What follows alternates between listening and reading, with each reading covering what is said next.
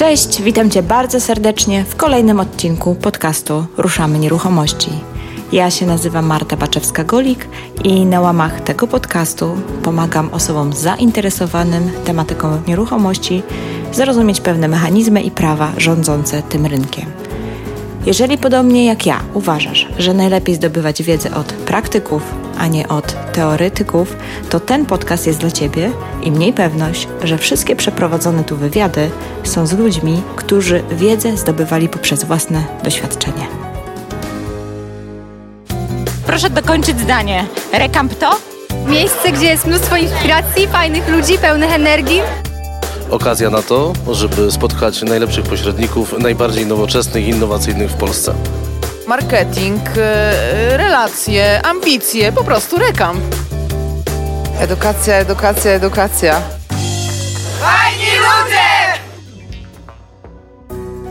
Cześć, cześć, witam, witam Was bardzo serdecznie w kolejnym odcinku podcastu Ruszamy Nieruchomości. To już 35 odcinek i kolejna odsłona wywiadów z moimi rekampowymi gośćmi. Tym razem Barbara Hołbicka, która jest rzeczoznawcą majątkowym i rozmawiając z nią, Basia ujęła mnie jednym zdaniem. Marta, żeby sprzedać coś powyżej wartości rynkowej, to przede wszystkim trzeba wiedzieć, jaka jest ta wartość rynkowa. Wow.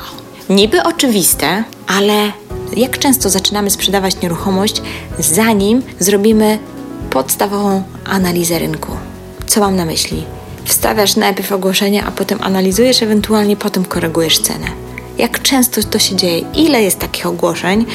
I to nie są grzechy tylko sprzedawców, amatorów tak zwanych. To są bardzo często również ogłoszenia wystawiane przez agencje i to przez duże agencje, przez znane agencje, gdzie teoretycznie nie powinno to mieć miejsca. Ale patrzysz na te oferty w internecie i po prostu widać, że te ceny niektórych nieruchomości no, mają się nijak do realiów i do rzeczywistych wartości rynkowych. Ja wiem, z czego to wynika. Wiem, że czasem naprawdę jest ciężko przekonać właściciela i uświadomić, że no niestety te sentymenty, te wspomnienia, te wszystkie rzeczy, które dla niego są ważne w tej nieruchomości, bardzo często nie dodają wartości danej nieruchomości. One się tak jakby no, nie wliczają w cenę. I że ta cena jednak jest trochę niższa niż on wyobraża sobie, że, że, że tak jest. I wiem, że to są trudne rozmowy, ale z drugiej strony, po co nas wynajmuje taki właściciel? Czy nie właśnie po to, żebyśmy profesjonalnie zajęli się sprzedażą od A do Z takiej nieruchomości? A nie oszukujmy się, właściwa wycena nieruchomości no jest kluczowym elementem sukcesu sprzedaży. To jest po prostu podstawowy punkt. Na tyle się długo zastanawiałam nad tym, bo jak patrzę na to, jak ja przygotowuję oferty, to mam wrażenie, że im dłużej pracuję w tej branży, tym dłużej mi to zajmuje. Nawet moi klienci czasami mnie poganiają. Pani Marto, no kiedy, kiedy, kiedy będzie ta oferta? No jeszcze chwilę, jeszcze chwilę. I niby teraz mam już fotografa, który wszystko za mnie robi, nie robię wszystkiego sama, przychodzi, robi sesję zdjęciową i tak dalej, i tak dalej. Powinno być szybciej. A to się okazuje, że guzik, prawda? Że no, przygotowanie takiej oferty trwa no, przynajmniej te, ten tydzień to jest minimum. Minimum, minimum, minimum z minimum, a, a najczęściej kończy się to w okolicach 14 dni, czyli dwóch tygodni. Dlaczego tak się dzieje? Bo po pierwsze, oczywiście fotograf potrzebuje czas na obrobienie materiału, ale ja też potrzebuję czas, żeby zbadać i przeanalizować cały rynek, całą konkurencję, która jest w danym momencie, w danej lokalizacji, tam gdzie jest moja nieruchomość.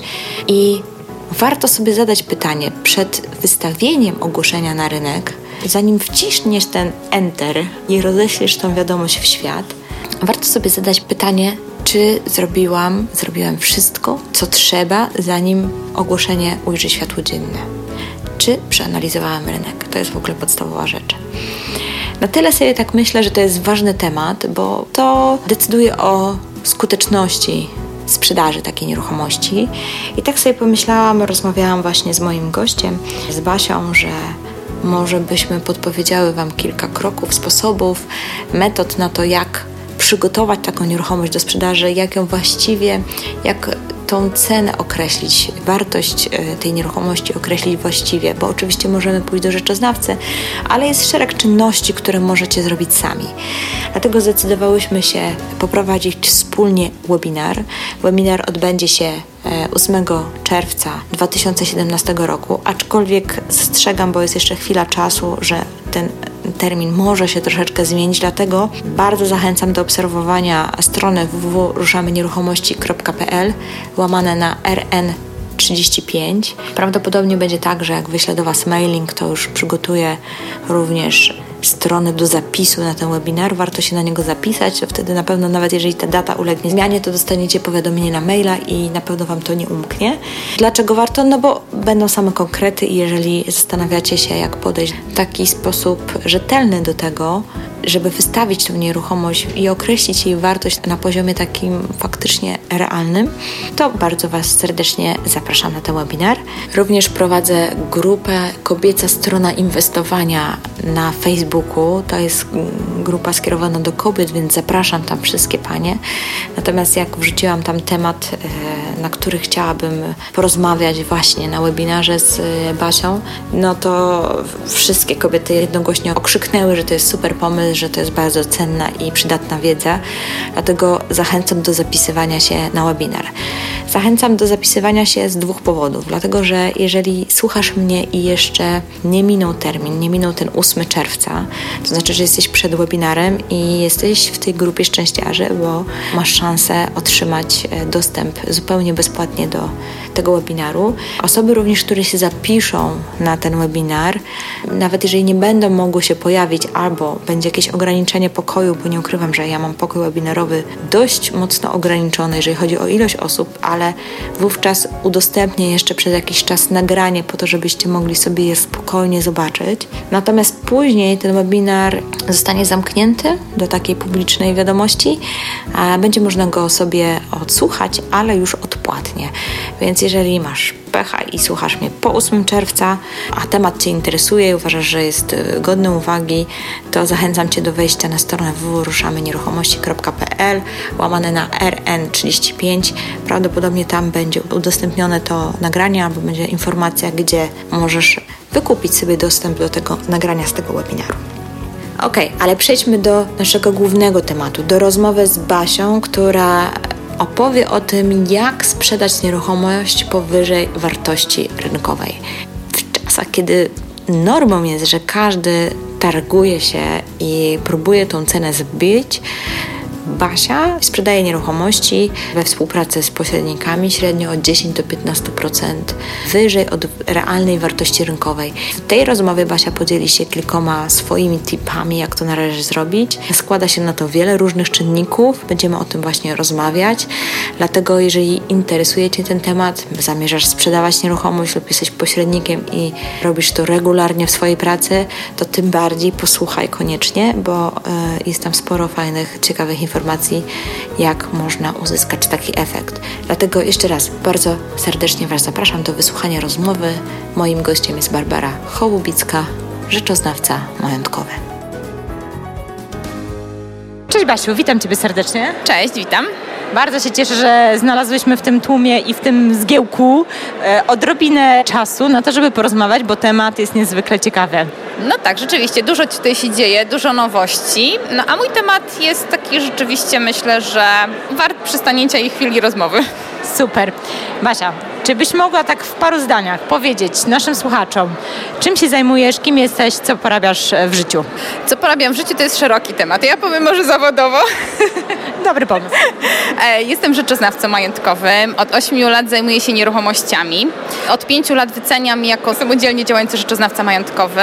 Mam uprawnienia zawodowe do tego i wyceniam wszelkie nieruchomości, ale najchętniej wyceniam e, nieruchomości komercyjne, ciekawe tematy, bo przy nich najwięcej się mogę nauczyć właściwie i są ciekawe. Natomiast e, tak, żeby pokrótce powiedzieć, to jestem też biegłym sądowym, biegłym z listy wojewody, wyceniam wywłaszczenia, mam też większych klientów, wyceniam służebności, dużo różnych tematów i zazwyczaj, jeżeli mi jakiś temat zafrapuje, no to właśnie to jest ta najciekawsza część mojej roboty. Super. Jednym słowem jesteś z tych, co lubią drążyć. No tak, ja nie powiem jak kolokwialnie mnie czasami nazywają. A szkoda. Jestem dociekliwa. To jest ta formalna, to formalne nazewnictwo. Tak, tak. Super. Basia, ty masz dzisiaj bardzo ciekawy wykład na rekampie. Czy już miałaś? Nie, będziesz miała. Jutro, jutro, jutro od samego rana. Będziesz miała bardzo ciekawy temat, a brzmi on e, tak. Jak sprzedać nieruchomość po wyższej cenie niż jest jego rzeczywista wartość rynkowa? Dobrze mówię? Generalnie tak, to też jest część tej informacji, natomiast e, doprecyzowując stwierdziłabym, że sprzedaż nieruchomości powyżej wartości rynkowej i w jaki sposób to wykorzystać w efektywności w wynagrodzeniu pośrednika. Wow, dobra, jestem zainteresowana. Serio, powiedz mi, e, skąd ty jesteś w ogóle? Ja jestem z Poznania, spod Poznania właściwie. Okej, okay, czyli to też jest takie miasto dosyć prężne, gdzie, gdzie pewnie podobnie jest jak u mnie w Gdańsku. Nie wiem jak tam u was w tym Poznaniu, ale u mnie się wszyscy targują w dół. No Poznań oczywiście jest znany z oszczędności poznaniaków, żeby nie powiedzieć skąpstwa, bo w innych częściach Polski tak czasem mówią. Ale oczywiście my mówimy, że jesteśmy bardzo oszczędni. E, w związku z tym oczywiście każdy racjonalnie działający klient nie chce wydawać więcej, tylko chce się targować. Tym bardziej, że aktualnie nie jest klimat sprzyjający do negocjacji e, ceny w górę, a wręcz do obniżania tej ceny. Tym bardziej te zjawiska, które zaobserwowałam na rynku, zainteresowały zainteresowały mnie i zafrapowały, stąd też się nad tym pochyliłam. Okej, okay, no dobra, to zacznijmy od początku. To jak to się dzieje, że się jednak takie rzeczy wydarzają? Dużo czynników się na to składa. Te sytuacje, w które ja byłam zaangażowana, były różne. To były cztery, które przedstawię na rekampie, na mojej prelekcji, plus piąta, która się zadziała w ubiegłym tygodniu. Czyli zupełna świeżynka. Dokładnie. E, ale to w pewnym sensie potwierdza te moje obserwacje. Dodatkowo też rozmawiałam z kilkoma biurami pośrednictwa i nie tylko w tych tematach, gdzie ja byłam zaangażowana, tam się pojawiły tego typu zjawiska, ale też w innych biurach też to się zdarza. Okej, okay, no to ciągle teraz tylko wiesz, to jest takie zarzucanie przynęty, przynęty. Już teraz pewnie każdy siedzi i, i sobie myśli, no ale jak, no jak, jak, jak to się może dziać? Przede wszystkim wydaje mi się, że to jest po pierwsze, żeby stwierdzić, jak sprzedać powyżej wartości, to po pierwsze trzeba znać tę wartość, bo jeżeli nie znamy tej wartości, to po czym możemy stwierdzić, jak przekonać tego klienta, jak na tym zyskać, jeżeli tej wartości nie znamy. I stąd też moje przykłady. Zatem, jeżeli znamy tę wartość rynkową, to możemy sprzedać powyżej tej wartości i to wykorzystać później do odpowiedniego wynagrodzenia, rekomendacji i tak. Natomiast e, w jaki sposób dzieją się te sprzedaże? Bo rozumiem, że największe zainteresowanie i ten haczyk, ta przynęta w moim temacie to jest ta sprzedaż powyżej wartości. W tych przykładach, które przeanalizowałam, przede wszystkim wynikało to z pracy pośrednika z jego umiejętności sprzedażowych, wyczucia emocji klienta, stron, ale także z przedstawienia potencjału tej nieruchomości. Te oferty, które się sprzedawały w takich mm, atrakcyjnych, wyższych cenach, były bardzo profesjonalnie przygotowane. Ten potencjał nieruchomości był właściwie na każdym aspekcie był wykazany. W kilku przypadkach były to, to też w pewnym sensie czynniki losowe tło e, innych ofert jakby było sprzyjające, co było dziwnym zjawiskiem, no ale też takie rzeczy się zdarzają. Kilka czynników się na to złożyło, między innymi też praca pośrednika, umiejętności negocjacji, umawianie klientów na zakładkę, homestaging, przekonanie klienta do tego, żeby przygotował nieruchomość do sprzedaży i te czynności przygotowawcze automatycznie jakby tą nieruchomość na inny poziom cenowy już jakby predestynują.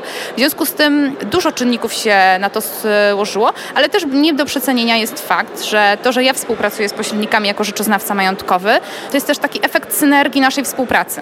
W momencie, kiedy trafia do mnie klient, do biura, to był taki pierwszy przykład, który się zdarzył i sprzedaż nastąpiła około 15% powyżej wartości. No to dużo, 15% to naprawdę fajny wynik. E, te przykłady, które, o których opowiadam, w które byłam zaangażowana, to jest 9%, 12, 14 i 15. Czyli tendencja wzrostowa. E, znaczy nie, nie, to, to tak przytoczyłam te, te, procenty. Ja, ja bym myślę, że tutaj nawet o tendencjach bym nie rozmawiała, ale jak, jak o takim zjawisku, które się zdarzyło.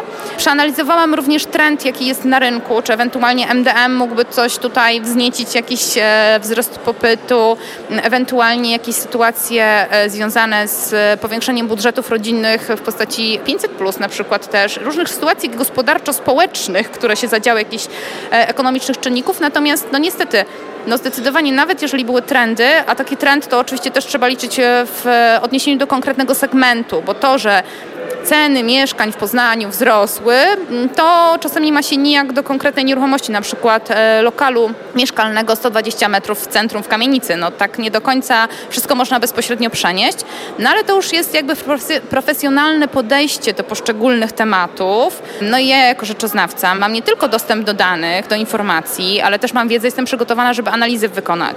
I w tym momencie, jeżeli ja jestem w stanie złożyć tą wiedzę, te kompetencje, które jakby wynikają z mojej profesji, z mojego doświadczenia, ale też tą wiedzę, z którą mam mm, troszeczkę do czynienia na co dzień współpracując z pośrednikami i z tym rynkiem, no to rzeczywiście tutaj wychodzi efekt synergii. Tak jak wspomniałam w tym przykładzie, który opisuję.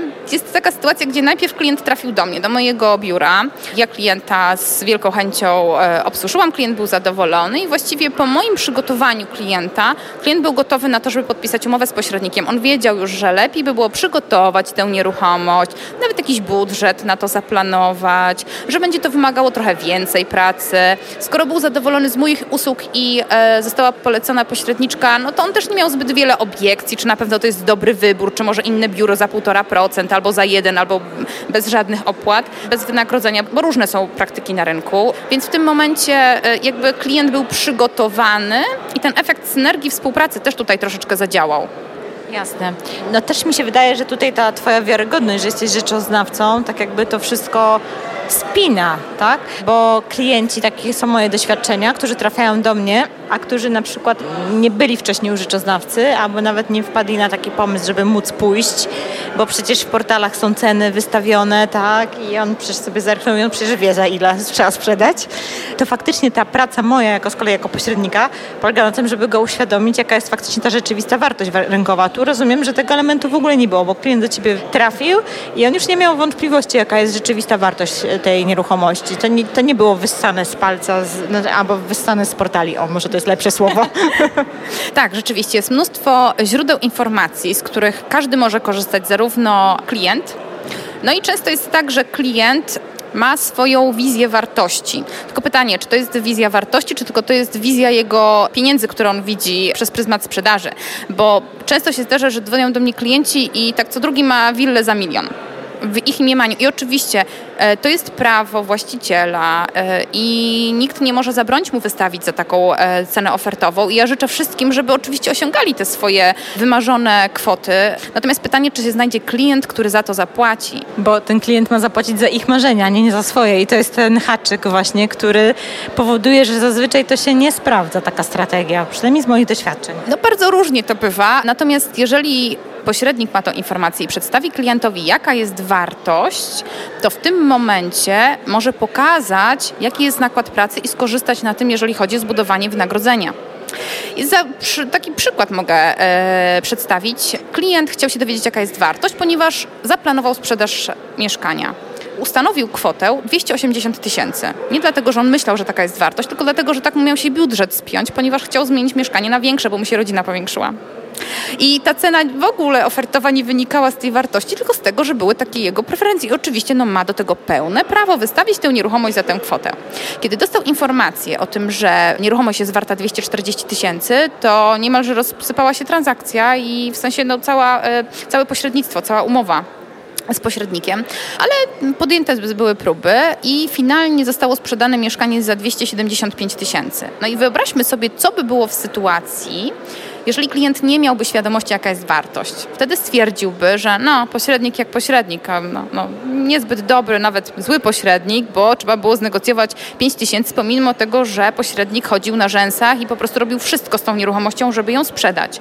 A w przypadku, kiedy znał wartość tej nieruchomości, to w tym momencie mógł stwierdzić, no, świetny pośrednik, sprzedał 35 tysięcy więcej niż jest to warte i docenić tę pracę i żeby była możliwość przekucia tego na wynagrodzenie dla pośrednika za jego ciężko wykonaną pracę, ponieważ jest zupełnie inną kwestią cena ofertowa i cena też transakcyjna, gdzie są strony się spotykają na rynku i one mają zupełną dowolność zawierania transakcji mogą zawrzeć za dowolną kwotę, jeżeli tylko im to pasuje. Natomiast wartość nieruchomości odzwierciedla wartość, mogła tak przywołać w długim czasie. Nieważne, czy to są potrzeby spełnione i marzenia tego konkretnego klienta, ale co się zdarzy z tą e, nieruchomością za rok, za dwa i jaką stanowi też, jakiej stanowi też zabezpieczenie na przykład dla banku, jeżeli jest jakaś, e, jakieś obciążenie kredytowe.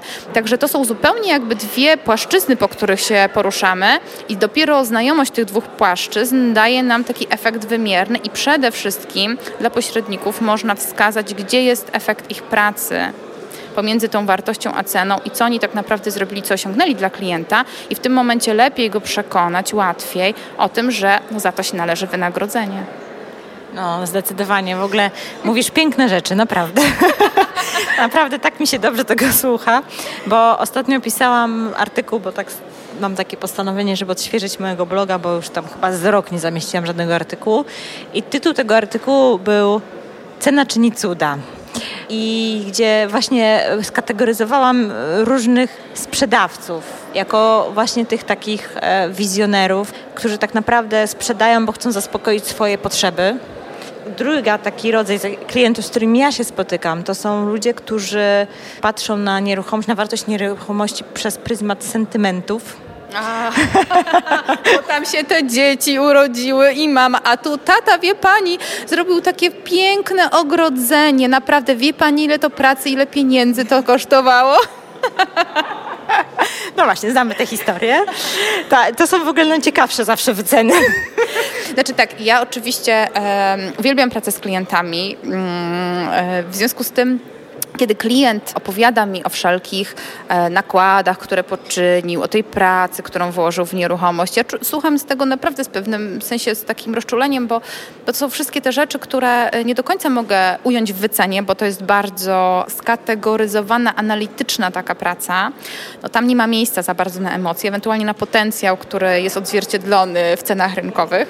Natomiast e, rzeczywiście to wszystko jest bardzo ważne dla osób sprzedających, właścicieli tych nieruchomości, Kiedyś usłyszałam taką tezę, że pośrednicy sprzedają marzenia a nie nieruchomości. No i coś w tym jest, natomiast w związku z tym, że ja się zajmuję wartością rynkową, no to to, że ktoś ma fantastyczne baterie, drobinki srebra w tynku i ręcznie wyklejane listki przez artystę, to nie do końca rynek też musi za to chcieć tyle zapłacić, ile wydał na to właściciel. No niestety, chociaż oczywiście no, życzyłabym wszystkim takich osiągnięć, natomiast te sentymenty nie do końca przekładają się na wartość rynkową. Tak, no powiem szczerze, że jeżeli chodzi o tą kwestię taką wyposażenia, doposażenia, dekoracji wnętrza, wiemy, że to są po prostu bardzo względne kwoty. Naprawdę. Ale bardzo często sprzedający, tak w moim odczuciu i w mojego doświadczenia, zapominają, że to jednak są rzeczy używane. I oni ciągle patrzą przez pryzmat tego, ile zapłacili, ale one już nie są teraz tego warte, teraz warte, tak? No to tak samo, nie wiem, kupujemy mebel za kwotę X, ale na OLX-ie sprzedajemy za zupełnie inną kwotę i tego po prostu jakoś tak ciężko czasami komuś się z tym pogodzić, nie? Przynajmniej ja mam takie doświadczenia, jeżeli chodzi o pracę z klientami. No dobra, ale wróćmy do, tej, do tego naszego głównego tematu, bo mnie interesuje taki cały proces z klientem, bo tu mi się rysuje w tej naszej rozmowie taka pewnego rodzaju strategia na współpracę z klientem, nazwijmy to. Że rozumiem, że ona jest w oparciu o współpracę z Tobą, czyli rzeczoznawcą i pierwszym elementem tego całego procesu jest uświadomienie klienta, jaka jest rzeczywista wartość e, rynkowa. Mamy ten temat odhaczony, bo już o tym rozmawiałyśmy. Co dalej? Co, jaki jest kolejny krok, żeby osiągnąć właśnie to, o czym rozmawiamy, czyli tą sprzedaż powyżej wartości rynkowej? Ja na chwileczkę chciałabym jeszcze wrócić do tematu tej wartości rynkowej, dlatego że bardzo ładnie to określiłaś, że ta współpraca rzeczywiście może tutaj się mm, bezpośrednio e, w ten sposób jakby tą sprzedaży powyżej wartości jakby być, być efektem jakby tej współpracy. Natomiast pytanie, skąd mieć informację o tej wartości? No jakby tutaj rzeczywiście profesjonalny rzeczoznawca e, jest do tego no, idealnym wręcz rozwiązaniem, dlatego że możecie też korzystać jako pośrednicy oczywiście z cen ofertowych, z różnych innych źródeł, raportów, z różnych, mm, powiem kolokwialnie, wyceniarek, natomiast nie do końca osiągają taki efekt, jakby pomagają osiągnąć taki efekt, jaki byśmy chcieli, ponieważ każda nieruchomość jest inna. I błąd e, jakiegoś szacowania albo brak obiektywizmu, no może niestety już e, jakby ten efekt osłabić. Także rzeczywiście tutaj to jest skuteczne. E, myślę, że może się na ten efekt właśnie przekuć ta współpraca. Mi się wydaje, że to też jest kwestia autorytetu. Bo ja mam takie um, przekonanie, że jak się jest od wszystkiego, to jest się od niczego. I teraz tak, ja pamiętam, jak zaczynałam pracę w nieruchomościach, wcześniej pracowałam jako doradca kredytowy. I jak przeszłam do biura, to trochę robiłam jeszcze w tym biurze kredyty, a trochę już zaczynałam pracować jako pośrednik. I to się nie sprawdzało gdzieś w pewnym momencie musiałam podjąć decyzję, czy ja chcę robić kredyty, czy ja chcę być pośrednikiem, bo jeżeli przychodził do mnie klient jako do pośrednika i potem ja mu mówiłam, że robię też e, kredyt, to tak trochę to tak nie bardzo. Tak, dlatego że w tym momencie już nie ma obiektywizmu, a w momencie, kiedy jest niezależna przedstawiona opinia o wartości rynkowej konkretnej nieruchomości, no to jest to niezależny dowód. I ja też patrzę troszeczkę na pracę pośredników pod kątem moich kontaktów z pośrednikami, gdzie no ja byłam klientem wymagającym i kontakt ze mną był dla pośredników też dość wymagający, ponieważ e, ja no, miałam wiedzę, w związku z tym rzeczywiście dla takich e, trudnych takich relacji z klientami, gdzie pośrednik musi się pełnym profesjonalizmem wykazać, wiedzą i przekonaniem i tak dalej. Są też klienci na przykład bardzo analityczni, gdzie trzeba konkret pokazać, żeby oni byli przekonani do pewnego poziomu wynagrodzenia.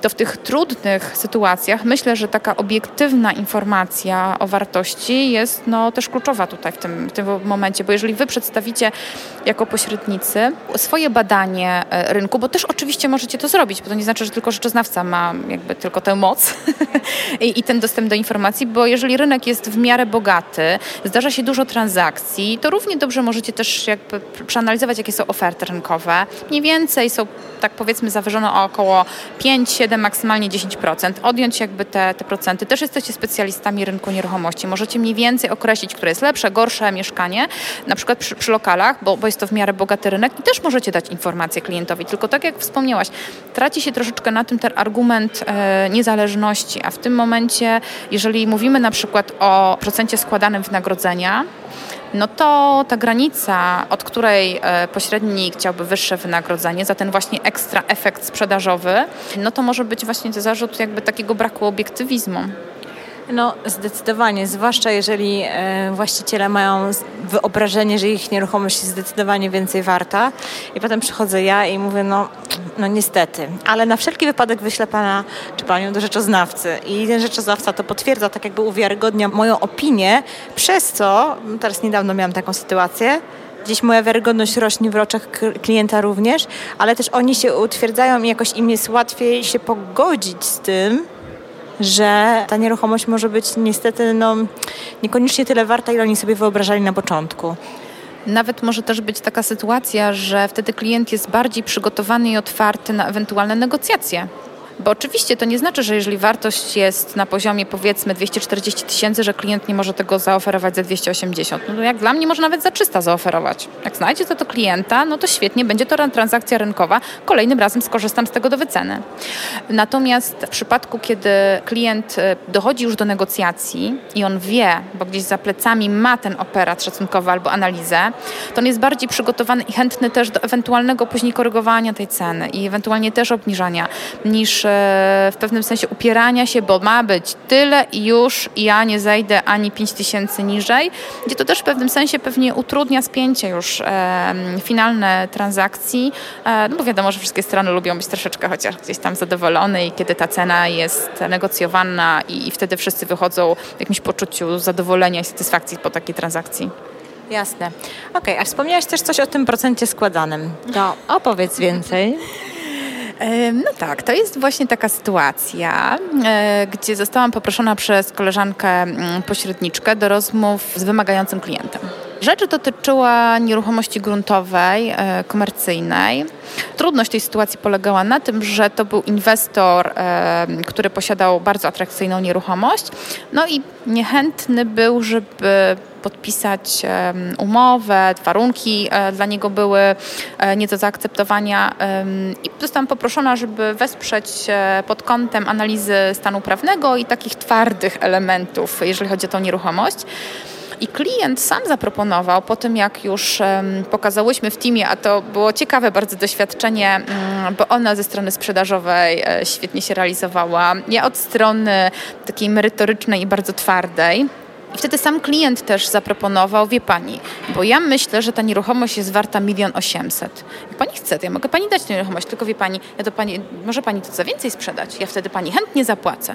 I w tym momencie doszło do mnie, że no to jest świetna sprawa, bo jeżeli się okazuje, że my wiemy, jaka jest wartość tej nieruchomości, to możemy powiedzieć klientowi, dobrze, no to w takim razie płaci Pan mi do tej wartości 1 800 na przykład 2-2,5%, tam netto brutto w zależności od strategii sprzedażowej, jaką mają konkretne biura, ale powyżej, czyli ten ekstra efekt mojej pracy, to już się inaczej rozliczymy. Rozliczmy się wtedy na przykład 10%, 7, 15, w zależności od tego, jaki będzie efekt i jaka też jest kwota sprzedaży, no bo to już są indywidualne negocjacje.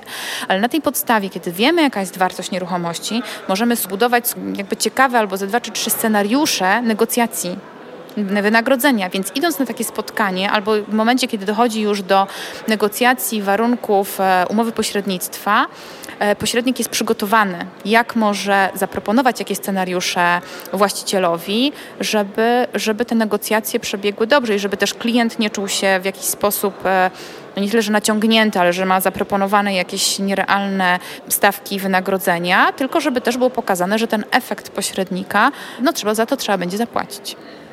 Super, bardzo fajnie. Przyznam, że działają takie strategie. Dziś też kiedyś miałam taką sytuację, gdzie gdzieś tam się umówiliśmy z klientami na jakąś kwotę nie tak dawno miałam sytuację, ale z kolei z, z, z kupującymi, mm, że jeżeli im odpowiednio dobrze znegocjuję to w drugą stronę, tak, tak, to wtedy było, to działa w dwie strony, tak? To wtedy dostawałam pieniądze ekstra za jakąś tam wykonaną pracę, był ustalona chyba ryczałtem się mówiliśmy na kwotę, a reszta była od y, prowizja od y, negocjacji i faktycznie to bardzo fajnie zadziałało. Wyszło z tego naprawdę sympatyczne wynagrodzenie dla mnie. No dokładnie o to chodzi, bo w momencie, kiedy klient nie ma świadomości tej wartości, ale to tak samo przy wartościach nieruchomości, jak i przy stawce czynszu, no bo jakby można do wielu odnieść do sytuacji, tak, kupującego, sprzedającego, w zależności w którą stronę idziemy, no bo tak w dobrą sprawę za co płaci Wam klient, pośrednikom? Znaczy on płaci Wam za czas poświęcony, za koszty, za nakład pracy, no i do końca on płaci za rezultat. Jego interesuje to, ile on na tym skorzysta, jakie cele swoje osiągnie. I jeżeli Wy pozwolicie mu te cele osiągnąć, no, no wtedy trzeba za to zapłacić. Nie tak dawno robiłam wywiad z Joshem Mattem Altmanem. Przyjechali tu do Polski, nie wiem czy czytałaś ich książkę. E, Marcin Osman ją wydawał. Nie, powiem szczerze, że nie będę ukrywać, że nie czytałam, ale postacie mi znane. Okej. Okay. E, no Matt, e, Matt Altman napisał książkę, ale robiłam z nimi wywiad i on powiedział jedną rzecz, bo oni e, robią transakcje z naprawdę bardzo bogatymi ludźmi, bardzo znanymi ludźmi i umówmy się, to jest tak, że do takich ludzi to pewnie kolejki są interesantów. Więc ja zadałam pytanie, jak wy to robicie, że zdobywacie zaufanie tych klientów, że oni wam akurat ufają, bo przecież w Los Angeles, umówmy się, to nie jest jedyna agencja, tak? Myślę, że mają dosyć sporą kon konkurencję. Ja mówię, dlaczego akurat z wami robią te deale, tak? A on mówi do mnie tak, no bo jak zarabiasz pieniądze dla swoich klientów, to potem oni mówią swoim znajomym, swoim znajomym i swoim znajomym i to jest po prostu prawda. My tak naprawdę troszczymy się o pieniądze naszych e, klientów i zarabiamy dla nich. I ja sobie myślę, no tak, ma rację smart. Dokładnie, tym bardziej, że są to konkretne argumenty do negocjacji z kolejnymi klientami, bo ja pokazałam na mojej prelekcji mm, taką prostą tabelkę, proste narzędzie, proste zestawienie, które mm, można wrzucić do oferty i zabrać na spotkanie negocjacyjne i pokazać, mamy takie, takie, takie osiągnięcia. Więc dlatego jesteśmy, powiedzmy, mamy jakąś przewagę konkurencyjną, jesteśmy świetni, można nam zaufać, działamy profesjonalnie e, i dzięki temu też e, w tych trudnych negocjacjach wesprzeć się po prostu swoimi osiągnięciami. Więc jak najbardziej to wtedy można wykorzystać, a poza tym no jest to też biznes, gdzie rekomendacje, nie ukrywajmy, no robią, działają cuda, więc też zadowolony klient wiadomo poleci nas swoim bliskim. Jak w każdej branży usługowej, taka prawda, czy lekarz, czy prawnik, czy pośrednik ubezpieczeniowy, czy nieruchomości, rekomendacje i tak zwany marketing szeptany jest najbardziej wiarygodny i skuteczny. No i nie ukrywam, że, że już nie pamiętam, kiedy pracowałam z kimś z takiego zimnego kontaktu, to się już mi naprawdę bardzo, bardzo rzadko zdarza, także warto dążyć do tego celu. To taka to taka tam sugestia. Ale to się samo dzieje. Jak się pracuje i, i po prostu odpowiednio długo w tym zawodzie, to po prostu w pewnym momencie się wchodzi na taki pułap, że tak się dzieje i tyle.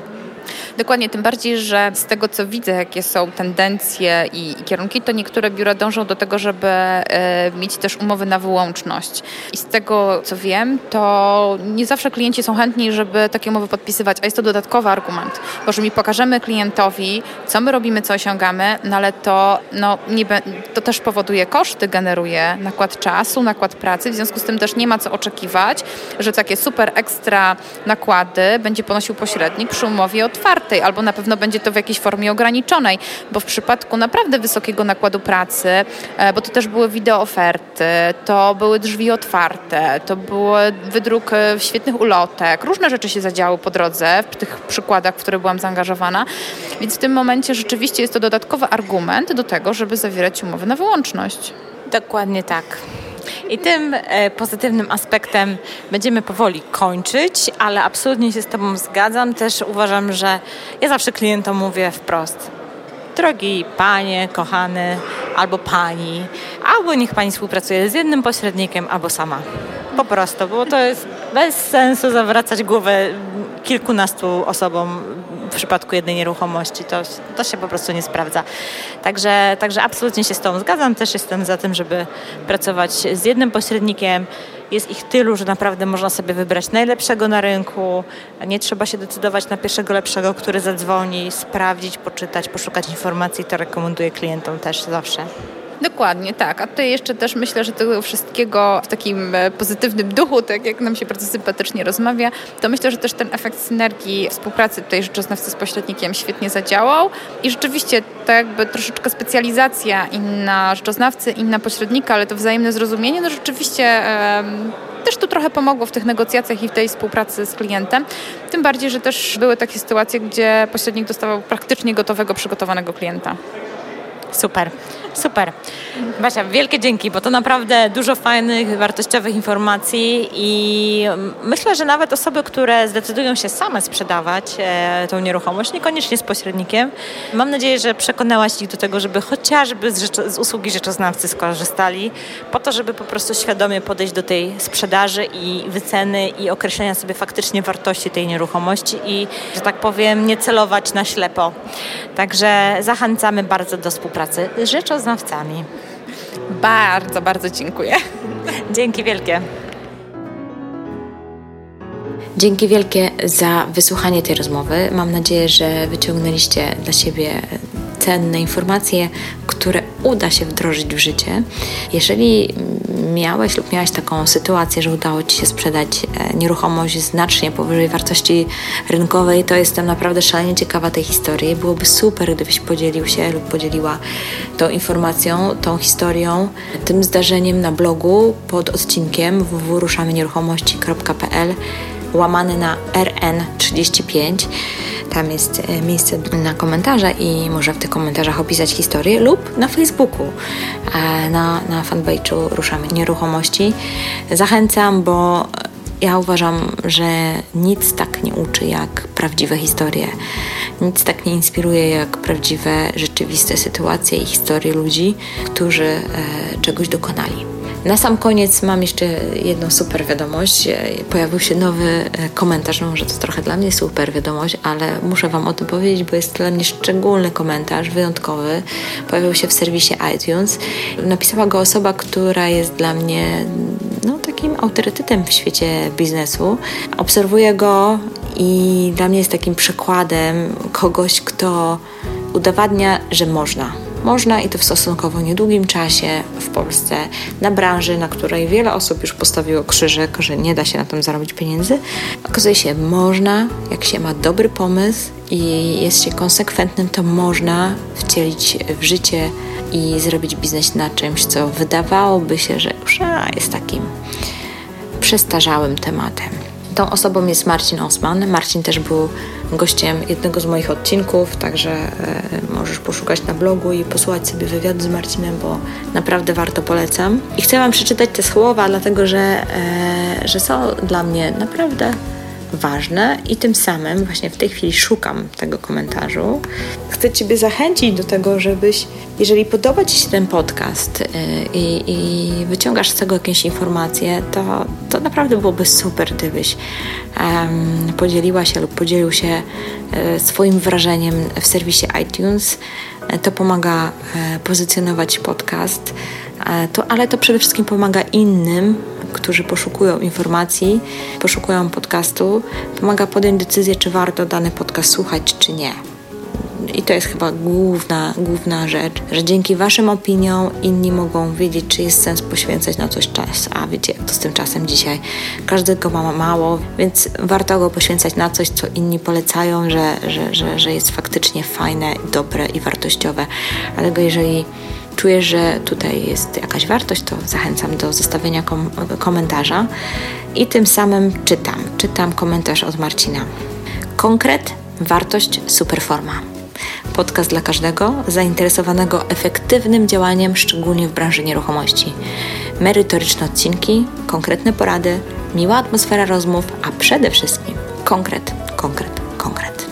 Marcin, wielkie dzięki, naprawdę doceniam doceniam, doceniam ten komentarz.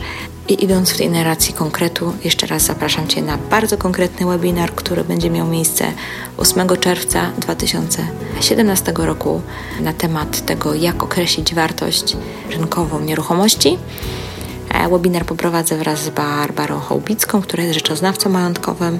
Zapraszam do zapisywania się na stronie www.ruszamynieruchomości.pl łamane na RN35 będzie tam odnośnik, e, gdzie można się zapisać, żeby nie ominął Cię webinar, bądź powtórka z tego webinaru, która będzie w pierwszym momencie zupełnie nieodpłatna. Cóż, mam nadzieję, że widzimy się na webinarze i do usłyszenia niebawem.